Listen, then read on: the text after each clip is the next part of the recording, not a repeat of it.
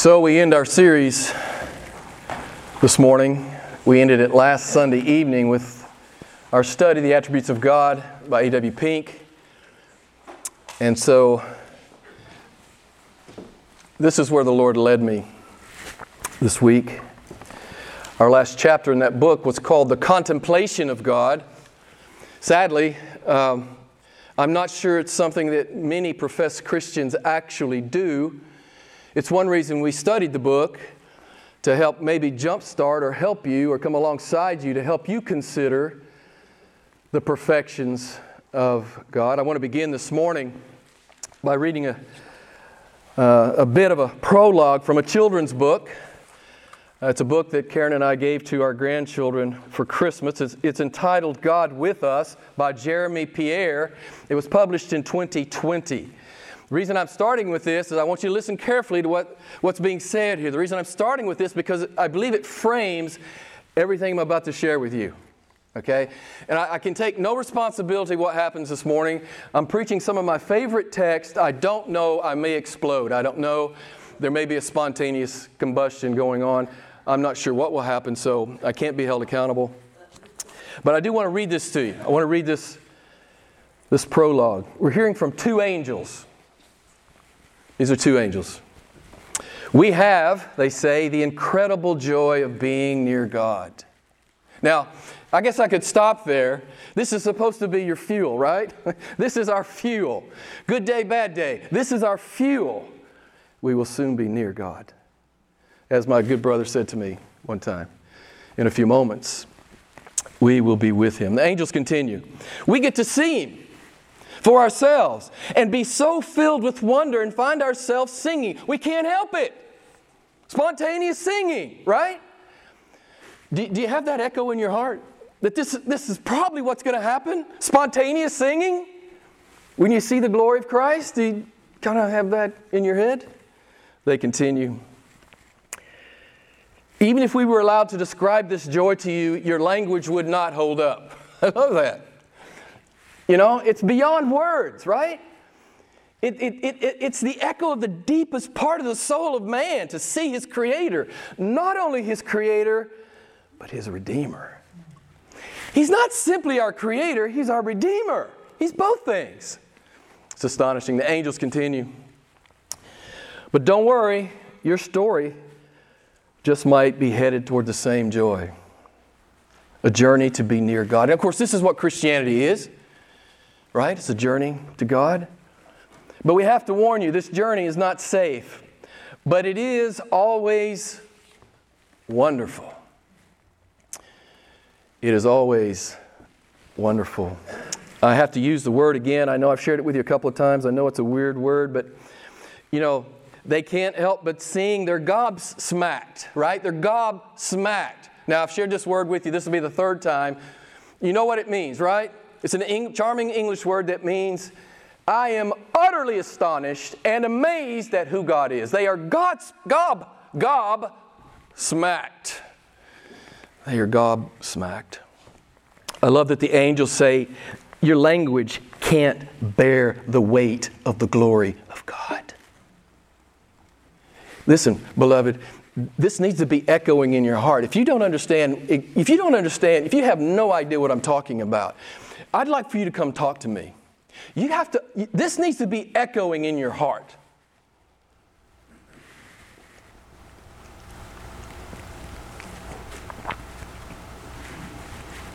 This echo of infinite exuberance, we know it's coming. We know it's started. You know, the sacred romance has begun. And the angels allude to the fact that there's an offer on the table that we can be near God too. We can be near God. We'll get to see Him too. And this spontaneous singing will happen as we look at the glory of Yahweh. You know, they, they tell us that it's not safe. I, you know, they're, they're, they're stealing this, the author's stealing this from C.S. Lewis. You remember the, the great line in The Lion and the Witch in the Wardrobe. Susan finds out that Aslan's a lion, and she, she says, Is he quite safe? And you remember Mr. Beaver's reply, Safe? Who said anything about safe, but he's good? It's not always safe in this life in this world, this fallen world who hates Christ, it's not always safe to walk with Him. You might lose your family, you might lose your job, you might lose everything. But it's always wonderful. it's always wonderful. He's always taking us to a beautiful place. I had to look up the word wonder. Let me just share it with you. It's a feeling of surprise caused by something, here it is, caused by something beautiful, unfamiliar, and inexplicable. I love that last one. He is, as Karen teaches your children, incomprehensible. That's a great word to teach a small child. Our God is incomprehensible. Synonyms for the word wonder awe, fascination, astonishment, amazement, gobsmacked. Gobsmacked. This is why Christians can radically obey God. this, is why, this is why we can do we can do all he says because he will do all he says. We are in awe. I, I shared with you last week, it's the Revelation 4 8 dilemma. The guys who are full of eyes all around and within, and all they do is look at God. And the more they look at God, they just want to look at God some more. Again, if you don't have this echoing in your heart, you call yourself a Christian, then you've got work to do. You've not really spent much time looking at Him. That's what we were trying to do the last 10, 12, whatever weeks it was. And you know those guys in Revelation 4 Holy, holy, holy is the Lord God Almighty. And my paraphrase is There's no one like you, there's no one like you, there's no one like you. They're talking about a lot of things when they say holy, but one thing they're talking about is His otherness. This is echoing in your heart too, right? As a true believer. There's nobody like Him. nobody fills me up like Him. Nobody excites me like Him. I'll go to the end of the earth for Him. So, if we paid attention in this sermon series and also in the study of the attributes, we have joined the chorus Holy, holy, holy is the Lord God Almighty. Pink quotes Zophar's words to Job. I just want to share them with you Job 11, 7 and 9. Zophar says, Can you discover the depths of God? The, the, the, the, obvious answer is no. Can you discover the limits of the Almighty? The obvious answer is no. They, he's talking about God's depths and limits, they are high as the heavens. What can you do? They are deeper than Sheol. What can you know? Their measure is longer than the earth and broader than the sea. He's incomprehensible. And that should thrill your soul. I shared with the, the group I, I heard John Piper preach or, or preaching one time, and he, said, you know, he, he was crippled by fear at a, as a young man. He, he, suddenly he was crippled by fear because he was afraid that he was afraid that heaven would be boring. this is before he matured as a believer. And he could, in earnest, join that chorus, right? That, that chorus of, There's nobody like you. There's nobody like you. There's nobody like you. Right? I thought that was a very telling, a very, very telling confession. Pink says this, A.W. Pink, God has given us a true report of himself, but not a full one. Why has God not given us a full report? He can't. You, your head will blow up. It will take all eternity for you to have a full report, which means you will never have the full report. There'll always be more of God. This is what we are trying to help engender in the body as we, as we look at His perfections and His attributes. And to, to, and to develop this anticipation in our own souls and hearts and minds. That God really is that beautiful, that He fills my soul forever. He really is that beautiful and that satisfying. So, it's not a full report. That means two things. The contemplation of Yahweh will be our all consuming temporal, vo- uh, temporal vocation, and it will be our all consuming eternal vocation. You know, now we look at God here, we just look at Him, we look at God here, and we're astonished, we're gobsmacked. And forever we'll be looking at Him and serving Him in the new heaven and new earth, and we'll be gobsmacked. It never ceases. It never ceases. I love what King David says, Psalm 34 5. God's people looked at him and were, anybody know, radiant. If you don't have radiance in your soul at times, hey, we're fallen and sinful. It's not there all the time. But you know what to do if it's not there, right? Go look at him. There's supposed to be radiance. There should be radiance. If, your if your faith is boring, you have not met him. You have not met him. Now, you, you may be a church member, you may have done an ordinance, but you do not know him, you have not met him. If, if you find him uninteresting, you know, David goes on in Psalm 16 8. He says, I have, listen, this is it, this is it. This is what we've been trying to engender uh, in the body the last several weeks, however long it's been, last quarter. David says, I have set the Lord continually before me. Because he is at my right hand, I will not be shaken. He says, I just look at God. I'm looking at God. I'm always setting God before me. You know, when the problem comes, I'm looking at God. I'm not consumed with the problem. I'm looking through the problem and I'm looking at my I'm looking at my creator and my redeemer. I'm just looking at God. That's how I live. That's my fuel. And he says, Because God's my fuel, I will not be shaken. You can't shake David.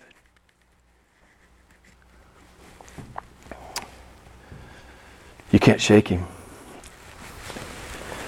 David looks at God continually. He's free to obey whatever God tells him to do. He looks at God continually.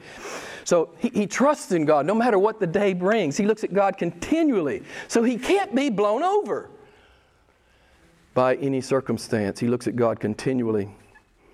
And God has become his supreme treasure and greatest treasure. David reminds me of you know that great thing George Mueller said he said his first duty every day was to be happy in God. Are you happy in God? It's on you if you're not. He says, Here I am. you can have as much of me as you want. If you're not happy in God, that's on you. And I will say this if you call yourself a Christian and you're not happy in God, it's just blasphemy. So if you're not happy in God, don't tell anybody you're a Christian. They can see it on your face, they, they can see it in your countenance. Don't blaspheme God by saying I'm a Christian and not being happy in God. Hey, I'm not saying, hey, we do weep, we mourn, we have lots of problems we have to deal with, but we can persevere, right? And find the happiness in God that we need. This is why real Christians practice the contemplation of God, not because we ought to not because we ought to, but because we want to. We want to look at Him. We want to be changed. We want to get a good glimpse of God. Because I, hey, if I get a good glimpse of God, I can walk on that for a long time, right? I think I'm still walking on the glimpse I got like, I don't know, 25 years ago. I read some good theology, and nothing's changed since then as far as, you know, I can't get over how great He is. I can't. I can't. You guys know Psalm 63, 1 through 3. Oh God, you are my God. I hope you can say amen to this. I shall seek you earnestly. My soul thirsts for you. My flesh yearns for you uh, in a dry and weary land where there is no water. But you're my water, right? Thus I have beheld you in the sanctuary to see your power and your glory, because your loving kindness is better than life. My lips will praise you. This is why perfectly sane people can wholeheartedly say, To live is Christ and to die is gain. This is why sane people can talk like that. They've caught a glimpse.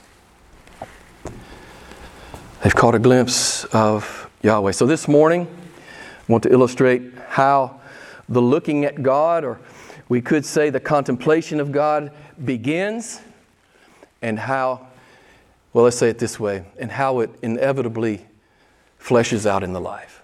We'll just say it like that. Of course, we talked about it a couple of weeks ago. We know how it begins. It's always John 3 3. You must be born again. The wind must be blowing. God must do what only God can do. The wrought in God wind must be blowing, or we will have no appetite for God. As I thought about this, my mind went immediately to Luke 7. You can turn there with me if you like. Luke chapter 7. Luke chapter 7. You guys know the story. This is a sinner. Verse 36. Now, she's a prostitute just like you and I, right? We're spiritual prostitutes. We have committed spiritual adultery. Um, Luke 7:36. Now one of the Pharisees was requesting Jesus to dine with him, and he entered the Pharisee's house and reclined at the table. And behold, there was a woman in the city who was a sinner. And when she learned that he was reclining at the table in the Pharisee's house, she brought an alabaster vial of perfume. And standing behind him at his feet, weeping, she began to, to wet his feet with her tears and kept wiping them with the hair of her head and kissing his feet and anointing them with perfume. I love this text. I love this text. I preached it a number of times. Number of times. Every born again person in here understands every bit of this. If you had access to him, if I had access to him, yeah, I'd be at his feet. I'd be weeping at his feet. I know what I deserve, but I ain't going to get it. Because of him, this is what it looks like to truly worship the Lord. We have been saved by the unfathomable, unexpected, may I say, and radical grace of God. Now, this woman is a professional sinner. It's her vocation. She gets paid to do it. She was created by God for holy intimacy, but she has engaged in unholy intimacy. Her body was given to her to glorify her Creator, but she has sold it to men for money. Verse 37, did you notice the word? Behold, something shocking is happening here. This is shocking, right?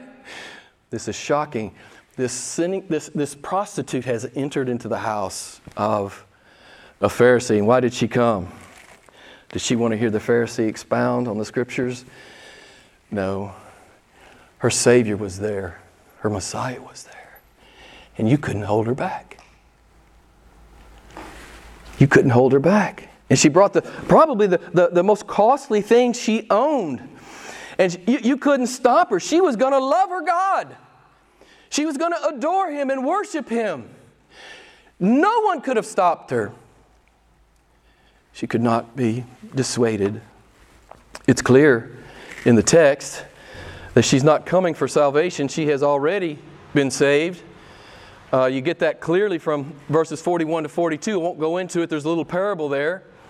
And you also get it from the verb tenses throughout the text. She had come to worship, she cannot not worship. It's why we're here, right? It's why we come on Sunday morning. We want to worship God. We want to worship God with God's people under the, under the preached word. We want to bring Him an offering, right? We want to sing His praises. We want to cry out to Him in prayer. We're gobsmacked. I know you can get tired of that. you, are, you probably already are if you're not gobsmacked, there's something wrong. There's something wrong with your professed Christianity.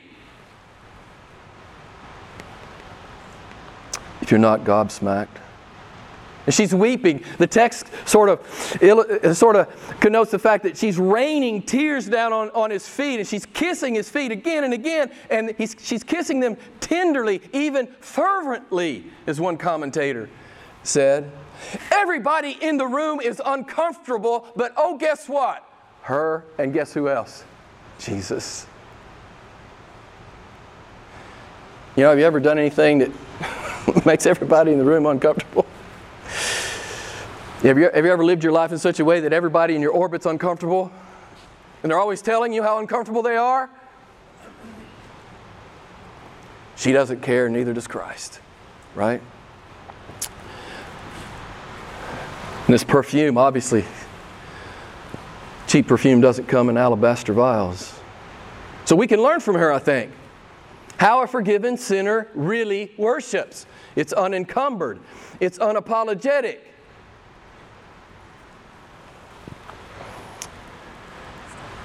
We really can't hold it back. We have to worship Jesus Christ. We have to worship Jesus Christ. Now, this woman, she knows she, she knows who she is. She's an outcast. She's untouchable. She's unlovable. She should be stoned. She's never had any real joy in a long time, no true tenderness. She doesn't know what true intimacy is like. No man would ever love her. No man would ever want her. She would never have a groom. But oh, yes, she will. She will. The God man will be her groom. This is what you and I need to understand, right? This is what you and I need to understand. You should not, as those angels were talking about, you should not be in the presence of God. You should not spend eternity, you know, in, uh, in, in the presence of God, near God. That's not what you deserve. You deserve the exact opposite. You deserve to be in hell forever. Really, forever. This is why Christians worship like this. Her groom is the God man.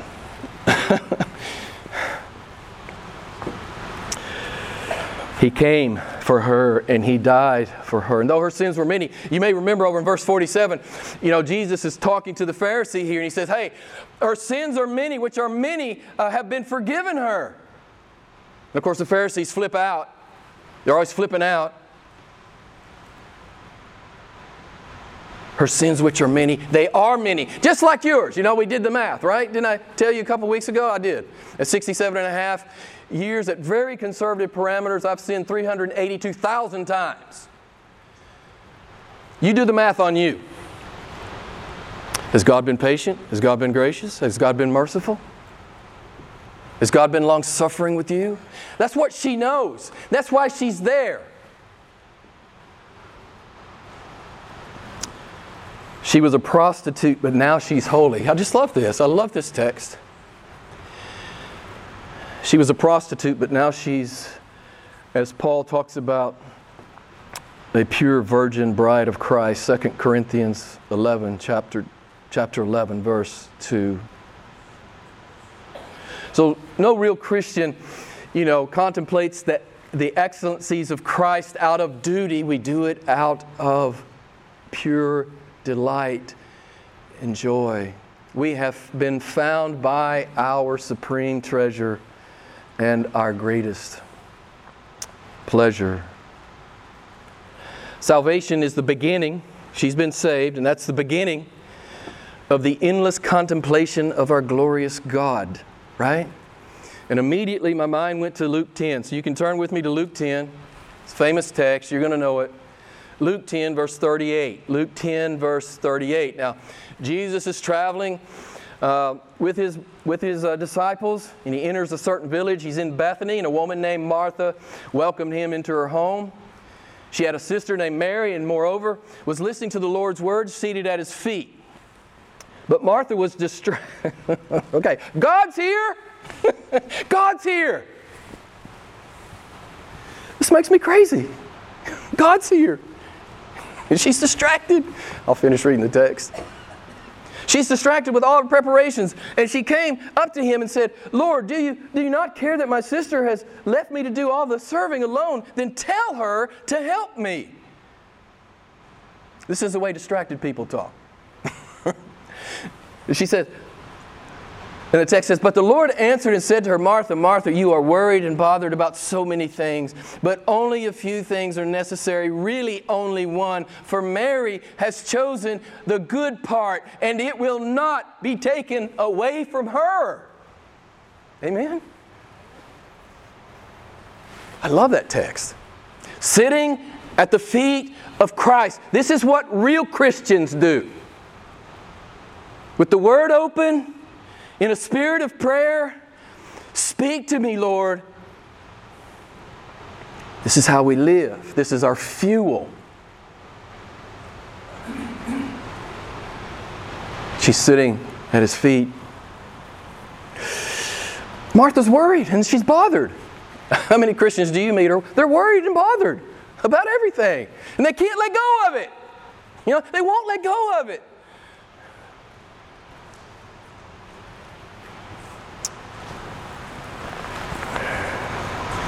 I love this. She had chosen the good part. And Jesus said, It will never be taken from her. You know, the thing of looking at God and being satisfied and being in awe and being filled with wonder and being filled with delight and being filled with anticipation of what He's going to do tomorrow. You know, if, if you can call, uh, if there is a, such a thing as a tomorrow in eternity. You know, we have that foretaste of eternity we have this aroma, as my seminary professor used to say, we smell like God. Do you smell like God? Do you? Does everybody know you belong to Him? Do you smell like God in the world, beloved?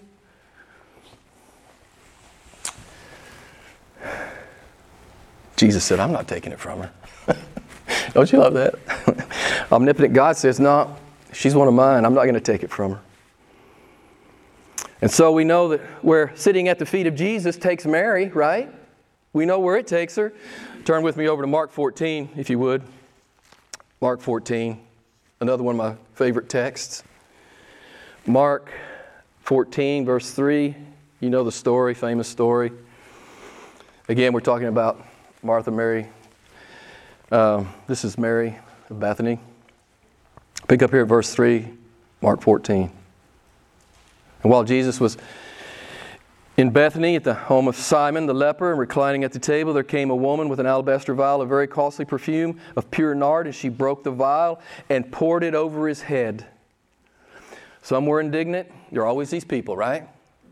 People, there are always people want to be indignant. Oh, you believe all the Word of God? We're indignant.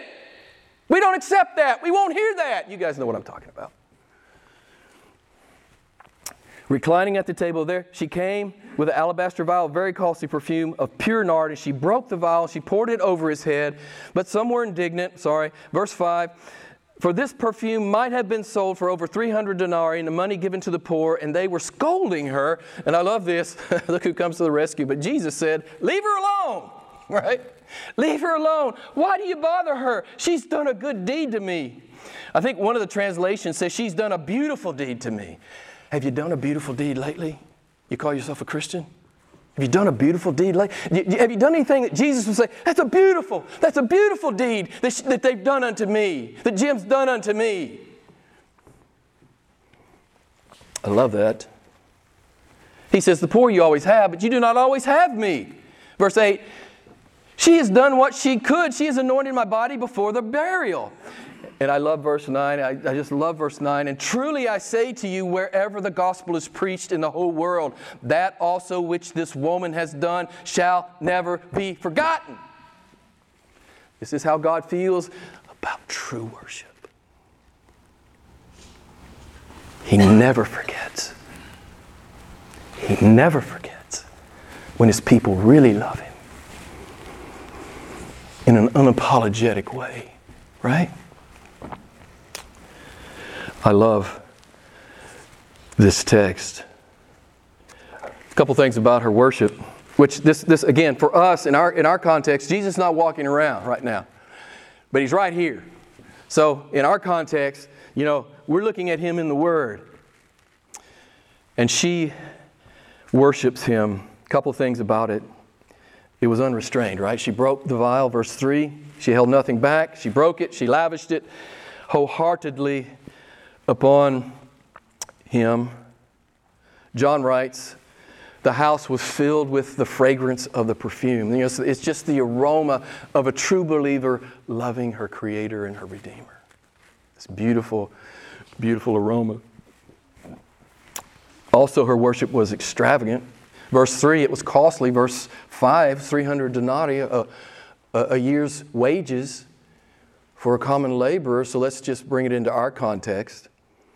What would we say? 15 bucks an hour? I have no idea. I think that's about right.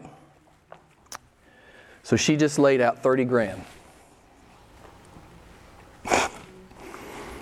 It's 30 grand. So, I, you know, when I read this text, I can't help but ask myself, have I, have I worshiped like that? You know? And it's not about the amount of money, it's about the self forgetting aspect of it. You know, she's not calculating about the 30 grand. She's just, ho- she's, she's so in love. It doesn't matter if it's 50 grand or 100 grand. Doesn't matter. Doesn't matter to her. The disciples are indignant. They didn't get it, but she got it. She had sat at the feet of Jesus. She got it. She was used to considering and contemplating his perfections. Her Messiah was sitting in the room with her, and budgeting and calculating and economizing was not on her mind. So, what do you think? Was Mary imprudent with 30 grand? I looked it up. Imprudence is defined as extravagant, wasteful, excessive, overgenerous. My contention is you can never be imprudent in an, the extravagant worship of Jesus. So I looked up the word prudence. It's to use discretion, foresight, judgment, care, and frugality. I would contend that to worship Jesus like this is the consummate act of prudence. It's transcendent prudence, right? Transcendent prudence.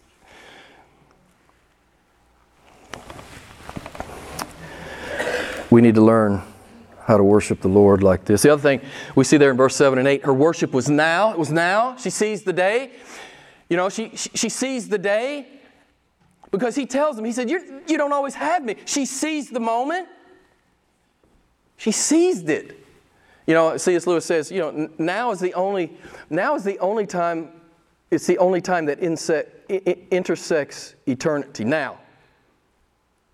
Now is the only time that intersects with eternity. She worshiped now, and her worship was eternal. Um, wherever, wherever the gospel is preached in the whole world, that also which this woman has done shall be spoken in memory of her. Isn't that beautiful?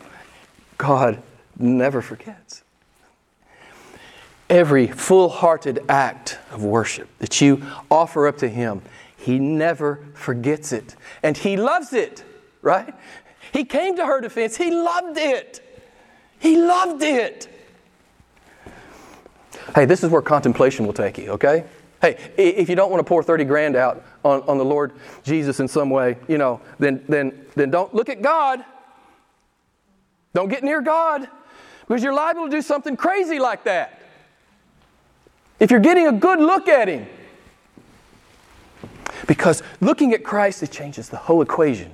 The whole equation, all the calculus is turned on its head. Right? It's not about you anymore. And it's not about your uh, savings account anymore. It's about God. It's about how great God is. That's what it's about. So, what do you think? Was it a waste? Or was it the best use of $30,000. You think Mary, I often think about this. Do you think Mary ever wished she'd, she, she would not done that? Do you ever think she regretted doing that? And I always like to think about it this way too. What do you think she's thinking right now? Right now, she's looking at him. What do you think she's thinking about? You know, that time she poured out 30 grand. What do you think she's thinking about it right now? I know what she's thinking. She's, I wish that I had more. Wish I'd had more. Listen, you guys know this. We're in on the best thing in the cosmos, right? As the angels say, we get to be near God. We get to know God. It's breathtaking, really. It's breathtaking. This is what the contemplation or the considering of God's perfection, this is where it takes us. This is why we look at God in this church. This is why we have studies called the attributes of God, right?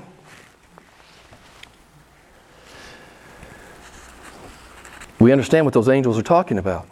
Singing happens. It just it, it happens. And I'm going to close with one of my favorite texts. So we can turn over to Exodus 33. Exodus 33. Okay, and my Bible's so marked up in this text, I have to, I'm going to have to read it to you from, uh, from a printed out version. I can't read this. Too many notes. Too many notes. So, context. What's the context? Verse 30, chapter 32. The people had sinned greatly against God.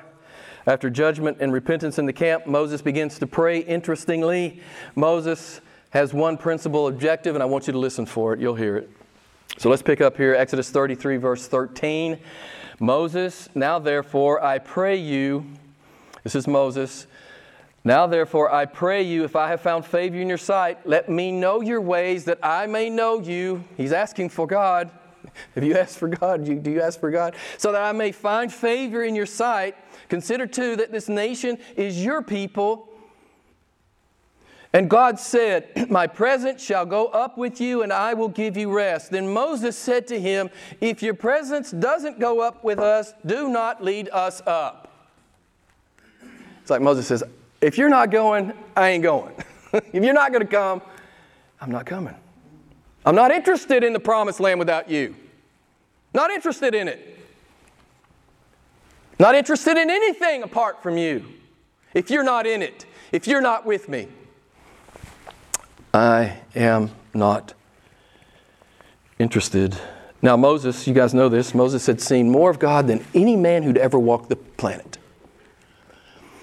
And there's maybe Adam and Eve saw some things that Moses didn't see, but Moses saw some things Adam and Eve didn't see when they were still in the garden. So I want you to understand this. He had seen and experienced more of God than anyone else ever. He's called the friend of God. Earlier in chapter 33 of, of, of Exodus, he talked face to face, in a sense. So he conversed with God in the burning bush. He saw the omnipotent power of God as he crushed Egypt. He passed through the Red Sea. He ate the manna. He drank the water from the rock. He received the Ten Commandments from the hand of God, he saw firsthand the grace and wrath of God in the Jewish camp. Nobody knows as much about God as any uh, uh, uh, than Moses. Nobody knows as much about God as Moses, but here's what Moses knows. He hasn't seen anything yet. You heard Joe read the text, right? Moses has seen all this stuff. And what's he praying about?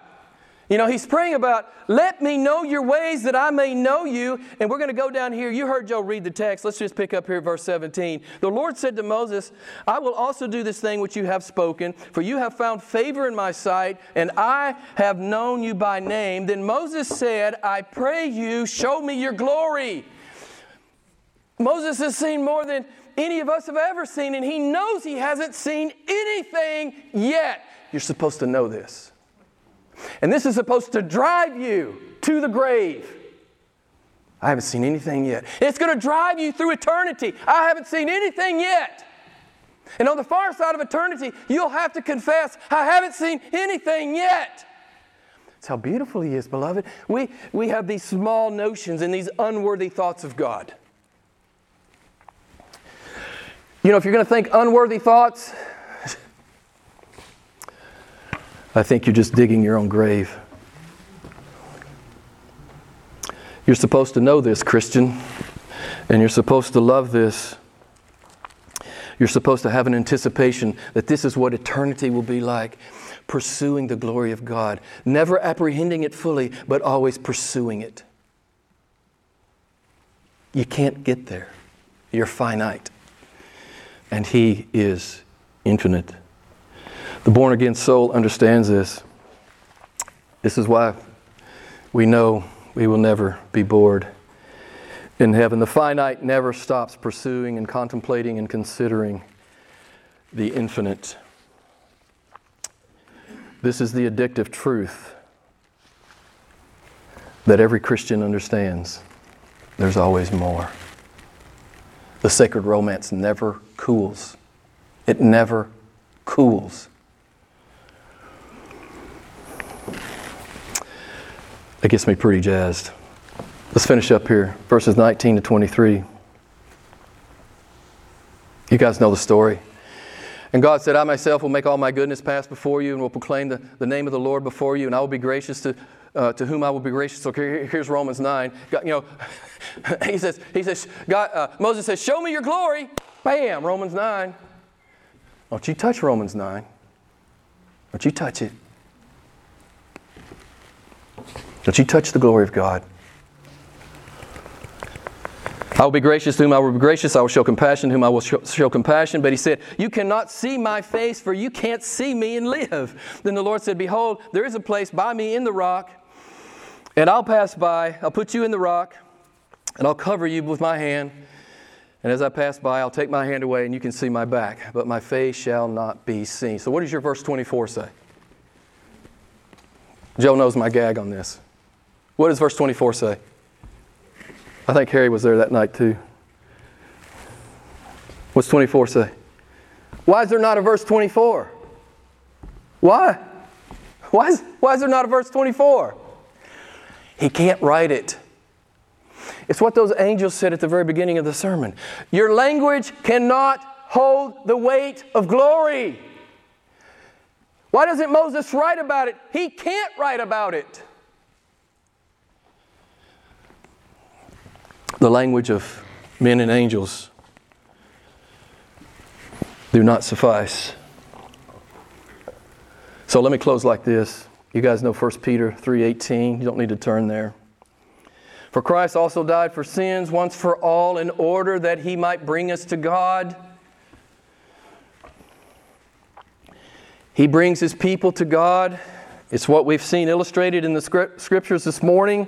The root and fruit of growing up in our contemplation of Yahweh begins it begins with what God is doing and then we go with him, right? He brings us to God and we are never the same. Jesus brought the prostitute to God. We saw it on the pages of Scripture, right? The inexpressible love, the thankfulness, the worship. this always leads Again, if it's really happened, if the wind's really blown through your life, if this has really happened, this leads to what we see in the life of Mary of Bethany and what we see in the life of Moses. You will be sitting at his feet. If the wind has really blown, you will be sitting at his feet. And then you'll do crazy stuff like Mary.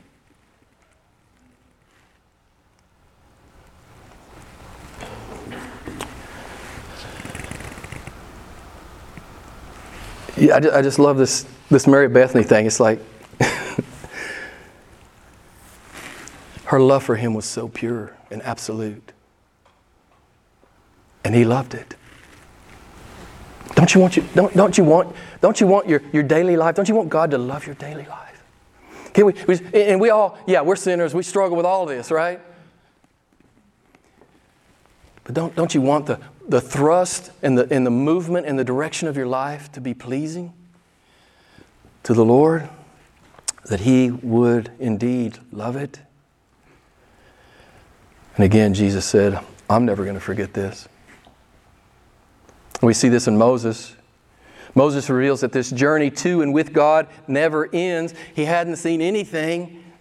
you, you think you'd have been satisfied with what Moses had seen? Do you think you'd be praying this prayer? Would you be satisfied? With seeing all that Moses had seen? Of course you're not, you wouldn't be satisfied. We're dealing with the first and the last. So, I have a re- recommendation to you. I know, I know I'm always recommending books, but if you love theology, you need to read this book. If you love to contemplate God, you need to read this book. If you like to consider the glory of God, you need to read this book. It's God's passion for His glory. It's John Piper distilling Jonathan Edwards.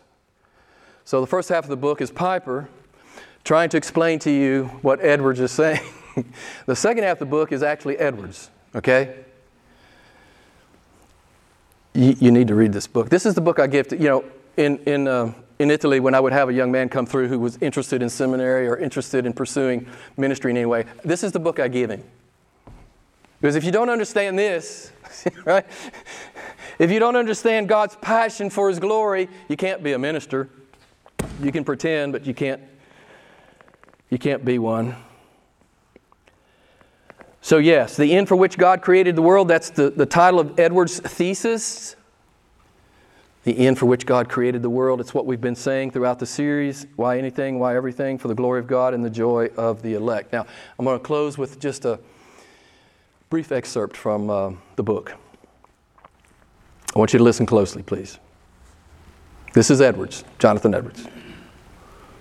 Since God is infinite, the creature cannot fathom the totality of his greatness or comprehend his infinite beauty or delight in all that he is. Rather, it will take an eternity for us to know and enjoy all that God is. That is, God will be progressively revealed to us. Thus, since the display of God's glory in our finite creaturely experience of knowing and delighting in God is the aim of creation, the achievement of this aim will take all eternity.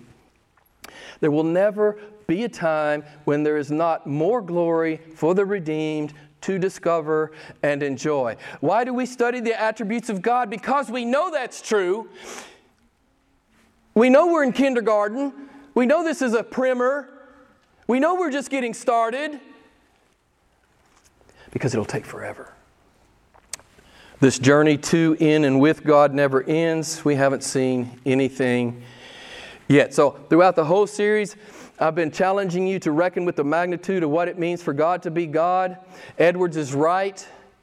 To our ever increasing eternal delight, we will never stop reckoning with the magnitude of what it means for God to be God. It will be our eternal vocation as we consider the greatness of Yahweh for a billion eternities. On the far side of eternity, we will have, we will have not seen anything yet. I hope I plant this in your soul if you didn't come in here with it.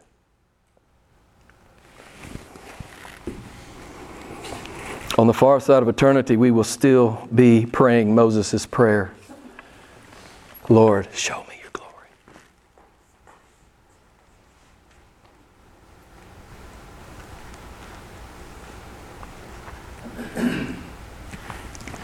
I pray that you are an aggressive, aggressive pursuer of Christ.